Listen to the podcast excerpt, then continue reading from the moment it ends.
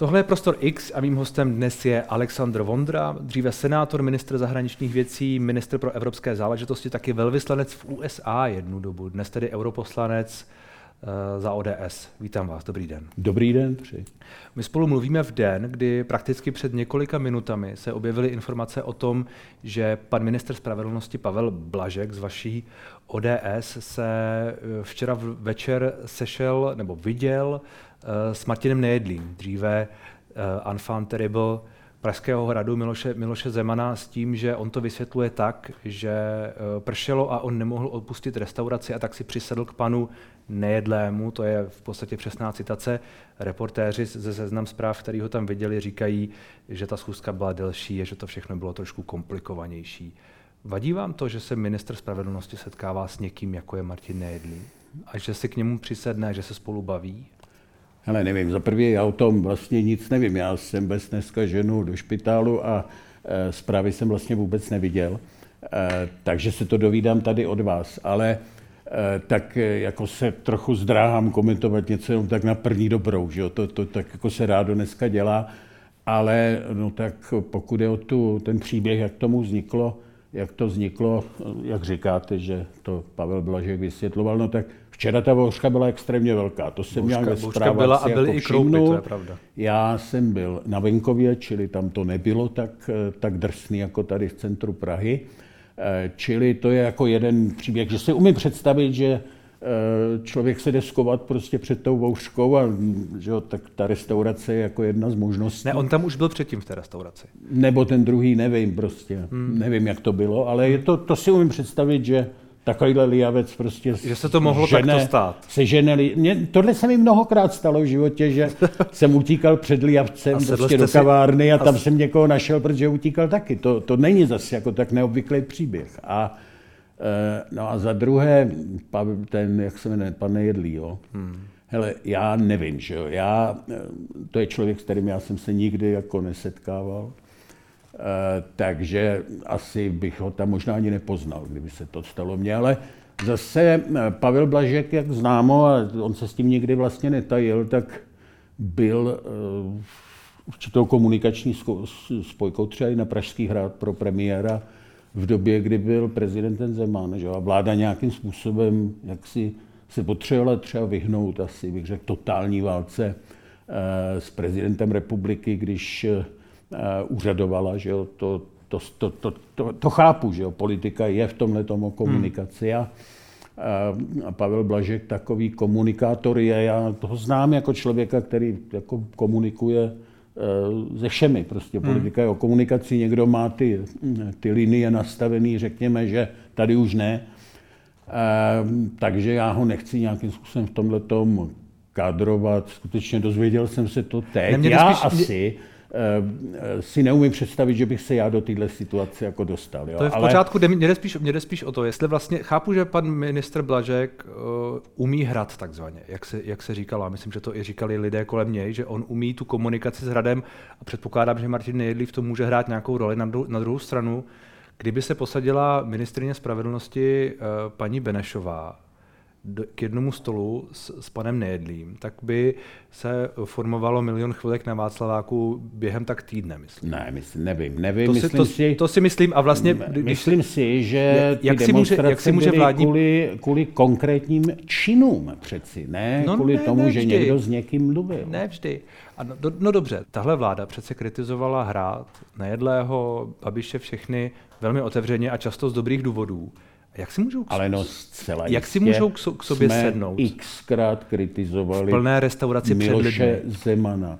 Myslím si, že také nikdo z nás ho nevolil. Myslím si, že uh, jsme si jako vlastně oddychli, když uh, odešel. Jo? Hmm. Uh, ale zároveň, a to jako já, jak si člověk, který se v tom veřejném životě leta pohybuje, tak jako vím, že prostě když máte vládu, tak ta s tím prezidentem republiky, ne. pokud je v úřadě, musí nějakým způsobem komunikovat. To jsou, to jsou ale dvě různé věci, a... pane europoslanče. Jedna věc je komunikovat nějak s nejedlým, nevím, psát si s ním zprávy, sejít se někde v kanceláři a tak dále. No tak ho xkrát vidíte prostě. Při téhle komunikaci ho přeci mnohokrát potkáte, ale protože pořád je to on ten, je u toho. Ale pořád je to ten, a... ten Voldemort v úvozovkách, který tady byl vykreslován nevím, jako Zeman někdo... je pryč, oni pupeční šňurou byli svázáni s ním, Miloš Zeman už je skutečně důchodce. A on, čili a on najednou já není si ten, neumím představit. On, on, já si neumím představit, že by Martin Nejedlý, nebo jak se jmenuje, uh, se, já ani nevím. Ano, jo, ano, ano. Eh, tak eh, že by mohl dneska něco jako ovlivňovat. Ale on najednou, on najednou nemá ty vazby na Moskvu, o kterých se mluvilo. On najednou Ale není... s Moskvou jsou všechny vazby dneska zpřed. On najednou není ten pan Lukoil, on najednou není tahle tak bezpečnostní hrozba, kdybyste o které někdy, mluvili vládní kdybyste politici. Kdybyste někdy přišli s tím, že pan ministr Blažek jako ministr spravedlnosti ve vládě, která Rusko sankcionuje, bych řekl, ještě nad rámec nějaké evropského standardu. Prostě my jsme byli, tahle vláda, Fialová vláda, vlastně nastavila vůči, vůči Rusku ty vztahy velmi nekompromisně. Hmm. Tak kdybyste přišli s nějakou informací, že Pavel Blažek jako ministr spravedlnosti tady v konkrétní věci jedná proti duchu tomuhle, tak pak tomu rozumím. Můžeme si klást nějaké takové otázky, proč e, jsou tady nějaké vlivy, ale já upřímně řečeno nevím o tom, že by Pavel Blažek jako minister spravedlnosti eh, takovouhle aktivitu vyvíjel. Jde spíš jenom o to, jestli to není uh, vůči voličům a občanům, jestli to není trochu výsměch po tom, uh, po tom morálním uh, kýči až někdy, který tu, který tu vládl v té minulé, za, tu, za, za tu dobu minulé vlády a za prezidentství Miloše Zemana. Ale v tomhle myslím si, že jestli se někdo neúčastnil nějakých morálních kýčů, tak to byl... Ale on je členem té vlády vlády přece a Petr Fiala se toho kýče do jisté míry určitě účastnil.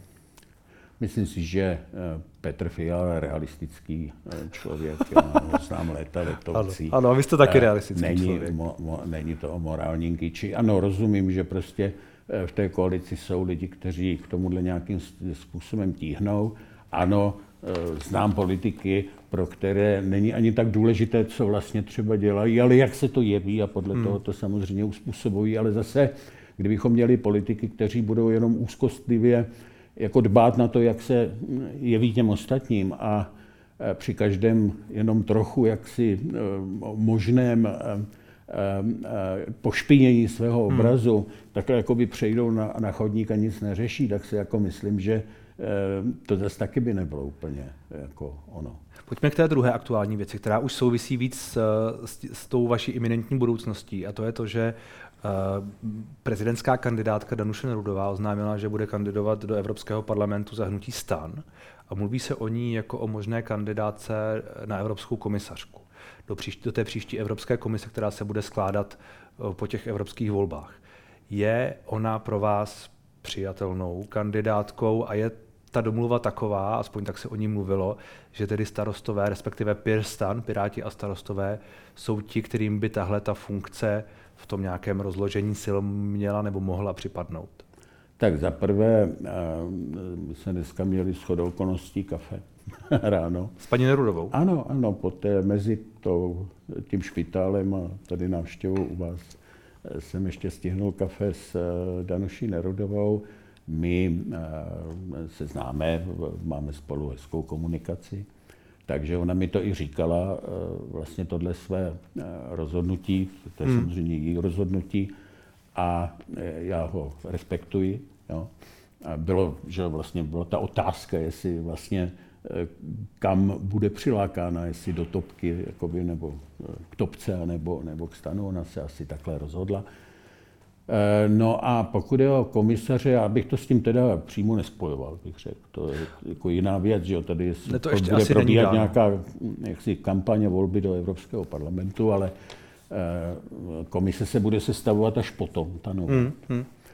A ano, pokud narážíte na to, jestli je nějaká jako dohoda, tak já jsem to o tom sice nevěděl, protože to byla asi dohoda udělaná úplně někdy v poslední minutě, když se Za vašimi vláda, zády. Ale takhle bych to neinterpretoval. tak eh, to, byla, to byla vlastně jednání úplně na té nejvyšší úrovni, prostě ve stylu asi 2-2-2. Takzvaná K5, nebo K15. Nebo co to mohlo být, K5, K15, nevím.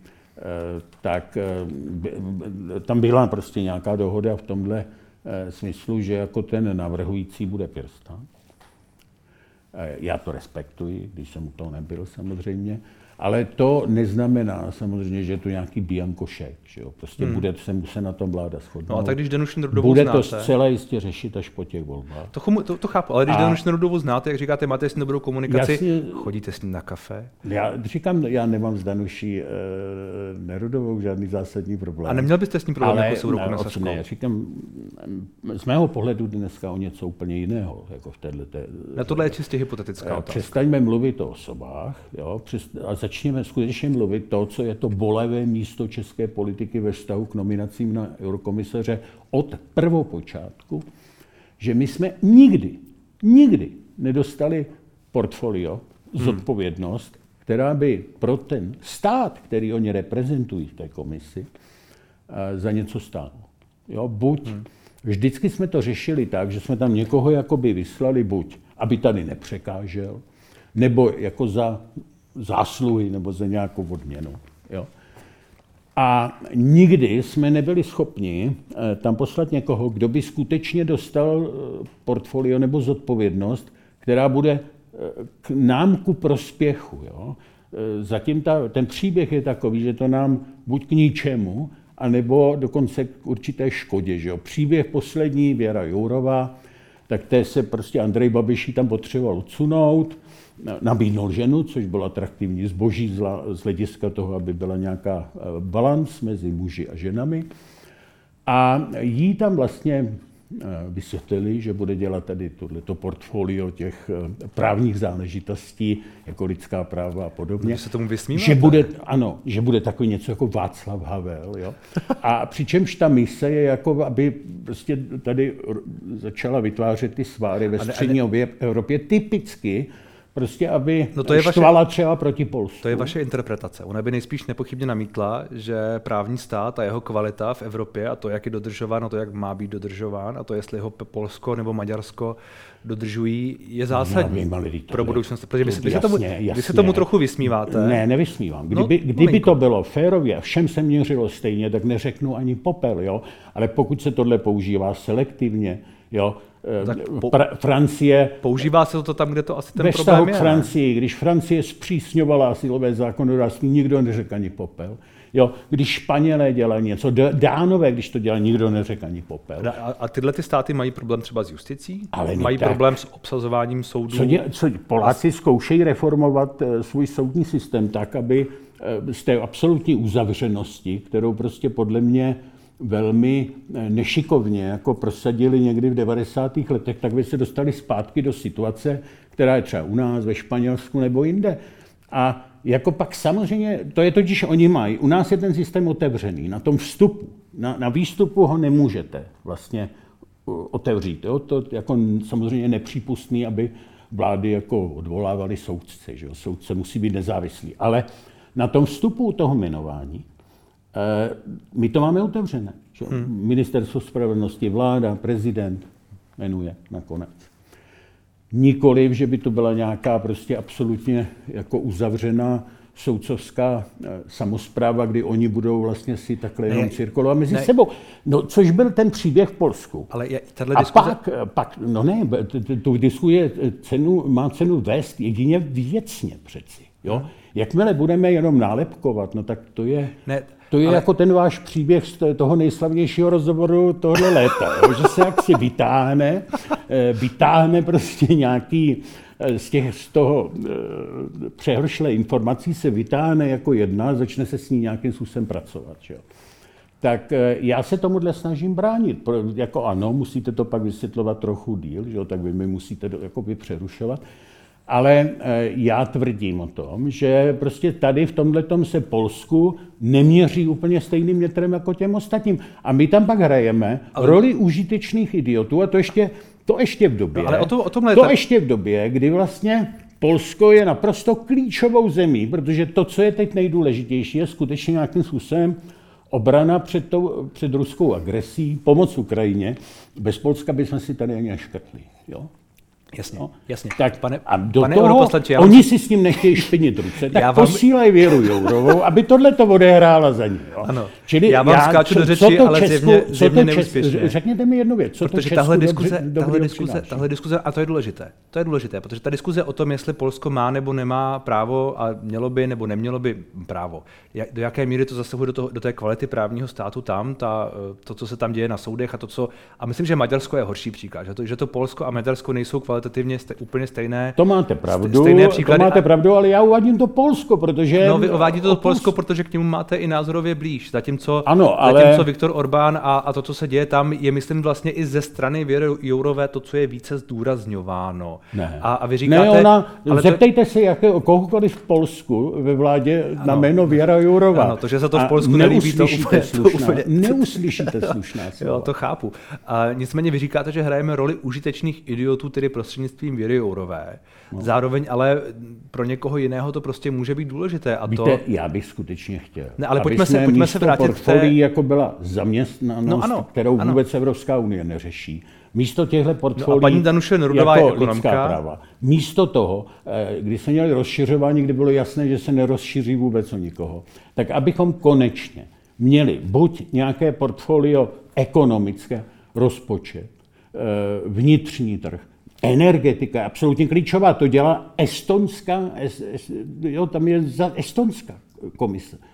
Eh, no a paní přeci... Danuše je přece ekonomka, která má nějakou zkušenost, nějakou historii, tak ona přece to ekonomické Ale portfolio... Pojďme, pojďme nejprve bojovat za to portfolio. Jo? A pak a využijeme, využijeme toho, že české předsednictví bylo vlastně hodnoceno velmi dobře, tak využijeme toho, ať si připravíme půdu, že konečně budeme mít něco, co dává nějaký smysl a přidanou hmm. hodnotu na jinou oblastí, eh, kde je, myslím, velká šance, aby to dostal někdo eh, ze střední a východní Evropy, eh, jsou zahraniční vztahy, které dělá dneska Španěl Josip Borel a myslím si, že taky není to žádná věcný výkon, teda aby jsme si to pojmenovali popravdě. A Tady třeba můžeme naopak právě využít té situace, že asi jako Polák nebo Maďar nemá možná šanci, že jo? Tak hmm. proč třeba eh, nemyslet na tohle?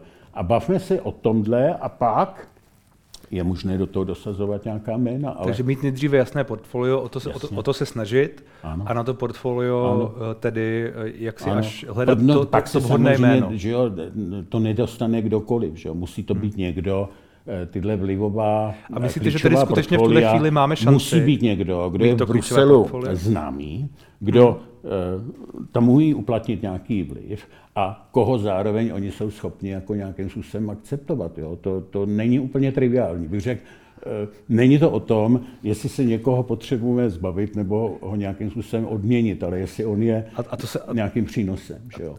Dobře, a když se teď mluví o Danuši Nerudové... Typicky paní Vestagerová, že jo, má zodpovědnost za vnitřní trh, tak to je Dánka, malá země, menší daleko než my, ale, ale prostě to dostali, protože navrhli kandidáta, který na to má a mohl bych takhle jmenovat eh, celou řadu dalších. A my na to v tuhle Proč chvíli... Estonsko má energetiku dvoumilionové Estonsko, že? čili i menší, i malý stát si může sáhnout. No a my na to v tuhle chvíli podle vás máme, že po té době, co jsme tady měli ne úplně ta nejprestižnější, ty nejprestižnější komisariáty, což je asi objektivně pravda, byť na to můžou být názory různé, tak v tuhle chvíli by mohla být řada na nás, co se týče těch důležitějších věcí. No, myslím si, že jednak je na nás řada, protože jsme zatím nikdy historicky neměli a přeci jenom od roku 2002-2004, že uplynulo už, už eh, skoro 20 let. Hmm. A za druhé, myslím si, že na to můžeme si činit určitý nárok právě kvůli tomu, jak jsme zvládli předsednictví. A eh, jako jsme desetimilová země, to není zase tak málo, že jo? Jsme, jako, jsme, jsme ve středu Evropy. Devátá nej, nejletnatější země Evropské unie. A, tak, eh, a, a jsou tady příklady, kdy i to Polsko, tak jak si vlastně nemilované, nechtěné, že jo? Protože že jo, mají konzervativní vládu, ten mainstream evropský je dneska více socialistický, ale přesto třeba eh, mají dneska komisaře pro zemědělství a to je naprosto klíčový rezort. Asi ne tolik pro nás, jako třeba pro Polsko. Čili i ta nemilovaná země si to umí vybojovat. Jenom my jsme vždycky, protože jsme řešili jenom tu, tu personální otázku a nesoustředili jsme se na ten Eh, zápas, co je vlivově důležité, hmm. tak jsme vždycky prohráli. A já nechci, aby tato vláda vlastně eh, pokračovala v této tradici porážek, ale by jsme konečně uspěli. Hmm. Když už se bavíme o, tom, o těch volbách blížících se, tak uh, ta otázka je stále otevřená a zdá se na některých stranách více než na jiných. Hmm. Jestli by spolu mělo jít společně se nějakou společnou kandidátku nebo něčím podobným uh, do nich, do těch voleb do Evropského parlamentu. Jestli tedy vy, TOP 09 a KDU ČSL se dokážete shodnout na těch tématech, jestli byste se na nich vůbec měli shodovat, jestli máte stejný pohled na Evropskou unii. Takhle, já myslím si, chci říct jedno, jo, za prvé, ten projekt spolu tady v Česku, ve vztahu třeba k Českému parlamentu, české politice má svůj velký smysl. Jo, a já jsem ho podpořil a, nemám, a myslím si, že má cenu ho držet i dál do dalších voleb. E, pak je druhá věc, a to jsou ty evropské volby, které jsou trošku jiné. Jo. E, řeší se tam specifická témata, e, je to celonárodní kandidátka, hraje tam velké roli kroužkování, že jo, protože to i s tím, jak je ta účast přeci jenom nižší, já myslím, že bude vyšší jako příští rok, ale než obvykle, ale, ale nebude to srovnatelný určitě s parlamentními volbami třeba. A, eh, a pak eh, vlastně evropská politika je kde, oblast, kde přeci jenom ty odlišnosti určité existují. Že jo? Jo? Jsou tam ty, co říkají Green Deal, jasně to je jenom příležitost, skvělá věc, a pak jsou ti z nás třeba, kteří říkají, ano, ale eh, má to také určitá rizika, která musíme jako ošetřit. Že jo? Jo euro. Jo. Někdo by ho vzal zítra, my říkáme pozor, jo, ještě uvidíme, jak si projde eurozóna další krizi, jak se s tím vyrovná. Jo, Dánsko, Švédsko to také zvládají bez toho. A teď eh, to jsou témata, která budou, bych řekl, víc popřetí těch eurovoleb hmm. z logiky věci, než, eh, řekněme, důchodová reforma a podobně, kde tu schodu, jak se ukazuje, jako umíme najít celkem dobře. A teď, že jak si s tím jako trochu, jak si s tím pak poradit, že jo? protože ve volební kampani nemůžete mlčet, že jo? nebo hmm. když budete říkat jenom jako ty fráze, no tak jako to, je, to, je, to je beznadějný pak.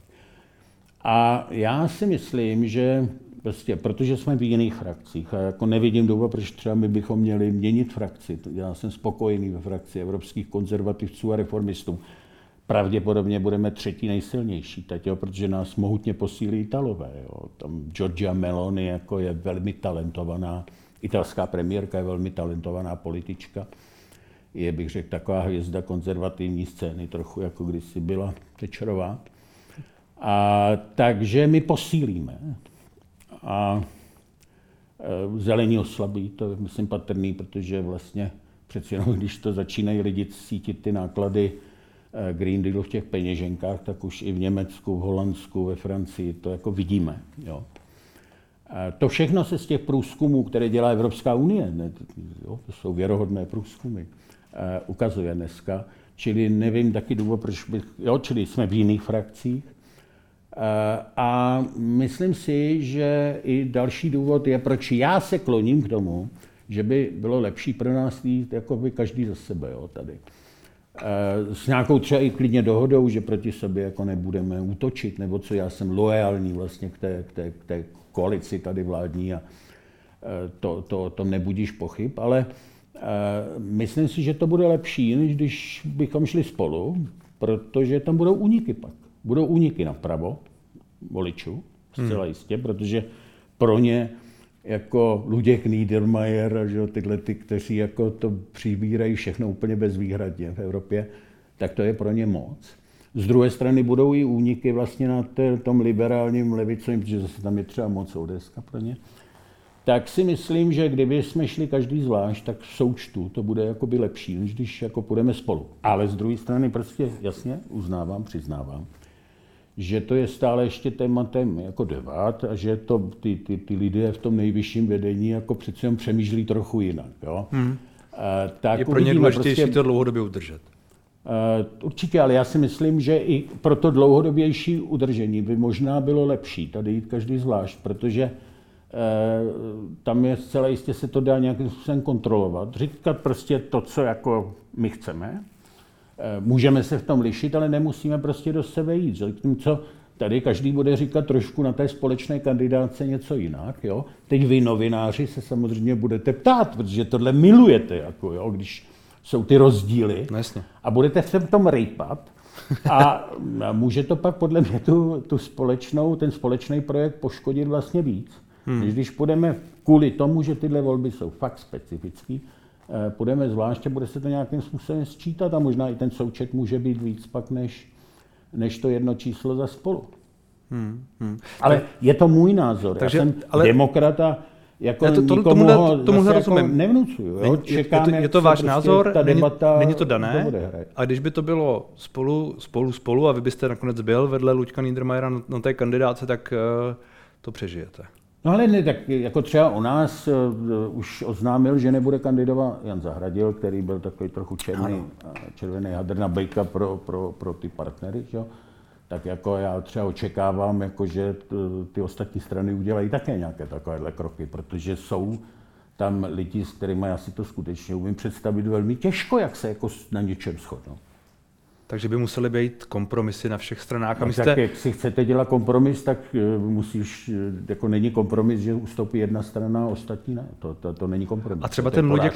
To je porážka, to není. A třeba ten Luděk Niedermayer je typicky někdo, kdo by měl... Tak já už jsem to jméno tady jednou řekl, ale nechci teď jako nějaký tady známkovat, jo, tak teď jsem no, tak... si třeba přečet v, katolických, eh, v katolickém týdeníku, jak lidovecký politik Pavel Svoboda, jo, tady jako hodnotí, ano, to je evropský eh, jaké má být ODS jako evropské frakci. Já bych jako tohle nechal fakt na těch stranách jako samotných, my si to když tak nějak interně jako řekneme, ale nechci prostě tady známkovat politické strany, ještě navíc partnerské, eh, jako v médiích, to si myslím, že není hmm. korektní. Jo. Chápu, že byste asi očekával v tom případě, že pokud odešli jen zahradili, tak by měli odejít i někteří, kteří by vás třeba, a není netřeba na ně teď v tuhle chvíli ukazovat, prostě, že by se muselo dojít k nějaké kompromisnější kandidátce zejména. Zároveň pokud vy v tuhle chvíli jste například spustili ty billboardy té vaší frakce, na kterých jste vy a kolegyně Vrecionová uh, propagujete tu frakci, ale oni to jsou zároveň jakoby předvolební billboardy, že jo? A jsou to billboardy té frakce. Já mám pocit, že v tuhle chvíli vy už v podstatě jste v kampani sami za sebe. Tak jo. Pokud teda pomineme to, že vlastně volební uh, volby začínají ten den první po volbách, ty příští volby, to se tak někdy říká, tak určitě ten nejsme v nějaké horké kampani, to ještě zdaleka ne. Takže já tohle nepovažuji za volební kampaň. To je prostě propagace práce naší frakce, na kterou my jsme velmi hrdí a myslíme si, že tam jako odvádíme dobrou práci. Já třeba jenom nama- zmíním dvě věci, které jako považuji za důležité. Za prvé se mi podařilo rehabilitovat jadernou energii v Evropském parlamentu. A to, jako když jsem tam přišel před čtyřmi lety, a shodou okolností jsem byl stínový zpravodaj pro takzvanou tu taxonomii těch zelených financí, tak se ptám, jako proč, kde je jádro, protože to je bezemisní zdroj. Tak kde je jádro na stejné rovině jako vítr, slunce a podobně. A ta první reakce jejich byla úplně šílená, že jako to slovo já vůbec nesmím vyslovit, jako nuklear, že to tam jako vyvolává konflikty, Němci nechtějí, že jo, Rakušani a další. A já říkám, no tohle ne. Jako tohle přeci ne. Kde je nějaká jaderná platforma? Tady byla tady, jo, Sašo, to tady bylo před 15 lety, ale to už dávno neexistuje. To tak jsme ji založili, jsou tam velmi významní europoslanci, byli jsme teď mimo jiné v Řeži, v Temelíně, na ČVUT v červenci, eh, celá delegace. Podařilo se mi prosadit vlastně, že to jádro, to tam chtěli jakoby opravdu znevýhodnit. Hmm. Tak se podařilo to jako aspoň dostat do té neutrální polohy a bojujeme dál. Čili to je jedno velké téma a tady já mám tu výhodu, že ta frakce EKR, Evropských konzervativců a reformistů, tam to nikdo nebrzdí, že jo? EPP, ty eurolidovci, tak tam jsou Němci, že jo, kteří to neustále brzdí. Třeba neposlali nikoho ani do toho Temelína, že jo, teď, jo. Zatímco ty všechny frakce od Macrona, socialisti, naše, ty tam byly prostě. A druhý příklad je Euro 7, že jo.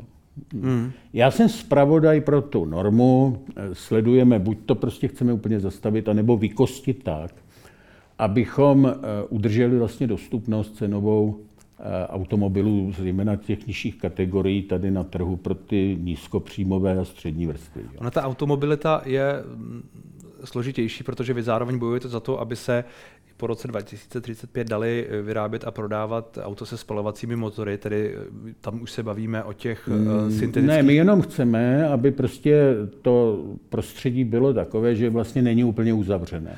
Když Chápu, přijde, aby to nebyla jenom Když přijdou vývojáři a biznis s tím, že prostě budou vyrábět třeba spalovací, auta ze spalovacími motory na syntetická paliva, jo, která jsou bezemisní, že, protože vlastně využívají CO2 a vodík. Jenom to zatím ještě ekonomicky jako e, nefunguje dohromady. Jako aby, ano, jsou, aby... jsou drahá, ano. No tento palivo je zatím drahé, ale to jako ten pokrok tady v tomhle Já... tom jde velmi jako rychle a jako mnohé automobilky do toho jako začaly investovat.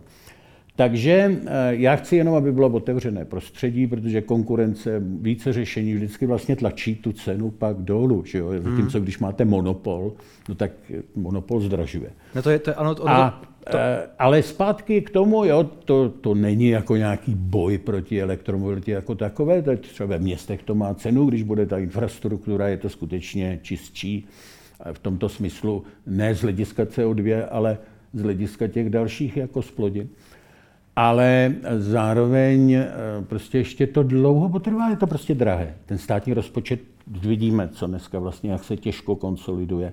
Teď jako, že by tady prostě se dávalo 8 tisíc euro jako prostě příspěvek každému na to, že ne. si koupí. To je vyloučený. Ale že? já tohle, já tohle chápu. Zároveň Takže, Euro, Euro 7, eh, ono se zároveň mluví o tom, že třeba Čína, která je napřed před, nám, mm, před Evropou a možná do jisté míry před celým světem, co se elektromobility týče, co se týče těch investic do, do toho a co se týče těch technologií. A my ostatně na to teď narážíme i v tom, že když chceme budovat tady solární energii a tak dále, tak uh, oni prostě na to mají, na část toho mají do jisté míry monopol. Tak, uh, že oni vlastně domácí, na, ten dom, na tom domácí trhu to Euro 7 vlastně plní. A za, Jasně, protože my tady, vytváříme, my tady vytváříme monopol no je otázka, prostředí, je otázka, jestli kdy budeme prostě ještě regulací vlastně nutíme jako k tomu různými systémy dotací. A teď je vedle ta Čína, jo, která na tohle naskočí a jako pak z toho těží, ale to je přeci podle mě úplně špatně. No a, a, a budeme víc konkurenceschopní. Kdybychom nechali prostor. Pane europoslanče, budeme víc konkurenceschopní, když uh, tou zrychlenou cestou, když tím tlakem nepůjdeme, budeme víc konkurenceschopní, když se tady řekneme, tak nám vlastně stačí ta šestka a hlavně, aby ty auta byla dost, dost levná a hlavně, aby tady byl to, co by, já chápu, když že... Když bude auta drahá, tak si lidi nebudou kupovat, když budou, eh, rozumíte, rozhoduje cena a kvalita. Jo? A ale my když půjde, když, když, když půjde dolů ten vývoj, auta ze spalací... já jsem mluvám, a když půjde dolů ten vývoj, tak ta auta budou levnější. A je otázka, jestli, jestli, jestli i ten tlak ze strany toho regulátora na ten vývoj tomu nemůže pomoct. To je asi ta, tak já tu diskuzi chápu. Eh, tady máte tenhle přístroj. Jo? Eh, pamatujeme si my starší ještě jako značky Nokia že jo? nebo eh, Ericsson. Jo? Já taky. Nejsou. Nejsou. Jo? Evropské zregulované prostředí. Nokia existuje. Vlastně, no jo, ale já vím. Jako, prostě, že, co si dneska vlastně kupují lidi? Buď Čínu, jo, Huawei nebo Mobile One nebo něco takového, nebo Samsung, anebo iPhone. Jo? Čili Čína, Korea, Amerika. Ano. Úplně jsme vlastně z tohohle segmentu, prostě kvůli té přeregulovanosti, vůbec se furt se tady tlačí nějaké regulace, jeden univerzální nabíječka a podobně, na ten biznis jde prostě jinám, že jo? protože e, tam má prostě výhodnější podmínky. A hmm. teď, e, že s tou elektromobilitou tohle skutečně vážně hrozí, protože Zatímco spal, auta ze spalovací motory, ta kvalita byla lepší na té straně té německé akurátní mechaniky. Že jo? Češi to taky umí, mají vynikající techniky a tam rozhoduje milimetrová přesnost, kde Číňani ještě dneska tak dobrý zdaleka nejsou. Jo? A my se tohodle vzdáváme, místo toho, aby se nechali třeba prostor tomu vývoji syntetických paliv, nebo i vodík, nebo cokoliv jiného. Upínáme se jako jednostranně na tu elektromobilitu, kde potřebujete co? Že? Potřebujete, to, to auto samo je šasy, to udělají roboti že? za chvíli už jenom. Ale potřebujete, eh, eh, potřebujete elektromotor je jednoduchá věc, čili potřebujete kvalitní baterii a skvělý software. Tohle jsou dvě věci, kde ta Čína už má náskok, který vlastně není schopná. No, ale tohle to přece je argument pro to, abychom my šli dál a ne abychom se tady snažili udržet to, ne, že, ne. Že, že budeme stále milimetrově ne, přesně vyrábět ne, ty ten, spalovací ten motory. Je, tohle je argument pro to, že asi něco děláme špatně, že prostě příliš ten biznis svazujeme různými regulacemi. Děláme prostě příliš mnoho různých takových nesmyslných dotačních programů, hmm. kterých pak ta Čína těží, protože nemá ty regulace, není svázaná těma regulacemi. A, myslíte si, že a pak tomhle... ještě tady prodává eh, výrobky, které ona je schopná prostě vyrobit levnějc, a dokonce i v některých případech, jako je to elektrokvalitnějc. Jo? A to pak je problém. A to je to přesně, co nás teď už začíná, že Čína zaplavuje evropský trh svými elektromobily, kteří které jsou vlastně kvalitní nebo možná ještě kvalitnější, protože mají ten bezproblémový software. Třeba Volkswagen s tím má obrovský problém, jak víme. A je to hlavně levnější. A to, to výrazně. Jo. Čili mm, celý ten problém podle mě je tím, že Evropa příliš reguluje, příliš, a co je to, to Euro 7, je prostě úplně nesmyslná další regulace. Jasně, jsou tam dvě věci, které já jsem schopen jako eh, přijmout, jo, jako kompromis. Eh, chce zachytávat eh, emise z pneumatik, protože mikroplasty je fakt problém a, a z brzd, to jsou těžké kovy, že často. Fajn, ale proč ještě dál vlastně eh, stlačovat ty regulace vůči spalovacím motorům, když stejně jako by se tady prostě odepsali, že? protože vedlo by to k tomu, a automobilky to otevřeně řekli, že přestanou prostě okamžitě vyrábět ty, u nás typově Škoda Fabia, že jo? to, co si ty, ty, ty nízkopříjmoví nebo děti nebo studenti koupí. Že jo? A budou se dělat ty veliký, že jo? ty drahý. Jo? Na to si nešáhnou tyhle ty lidi. Prostě. A znovu říkám, stát nemá na to, aby jim to jako dotoval ten nákup. Hmm. Jo? Tak ehm, proč prostě to regulovat? Dokonce i jsou studie, že ten dopad na to životní prostředí v tomhle vlastně jako už zanedbatelný. Jako, hmm. no. A e, je to jenom prostě taková zvláštní, hm, myslím, hodně se tady změnila Evropská komise. Já musím říct, že to bylo vždycky let, desetiletí e, vlastně instituce, kterou my jsme si vážili, že? protože ona do, jakoby dbala na ty pravidla hry, aby ti velký e, jako ne, neznásilňovali ty menší státy, hmm. ty členský.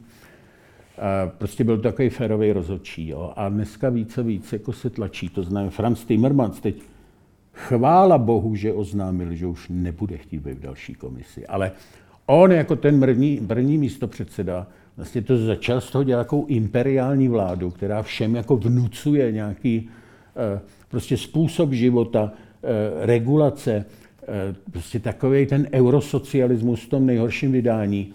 A tohle je podle mě cesta do pekel, protože to je pak, ta Evropa není schopná obstát v konkurenci hmm. nejenom s Čínou, ale pomalu už ani s Indií. Nemluvě o Americe, protože že Amerika, furt se říkalo, tak vy nic neděláte. Jo? To říkali Evropani, dělejte taky něco pro klima. Jo? No a američani, jak jsou hluboce rozdělený, že jo, tam demokrat, republikán, to je otevřená válka, že jo, Trump, Biden, tak najednou při, navzdory tomuhle hlubokému rozdělení se byli schopni shodnout na jedné věci, že to budou stimulovat. Ale oni to dělají kapitalisticky, že jo? Oni motivují daňově. Jo?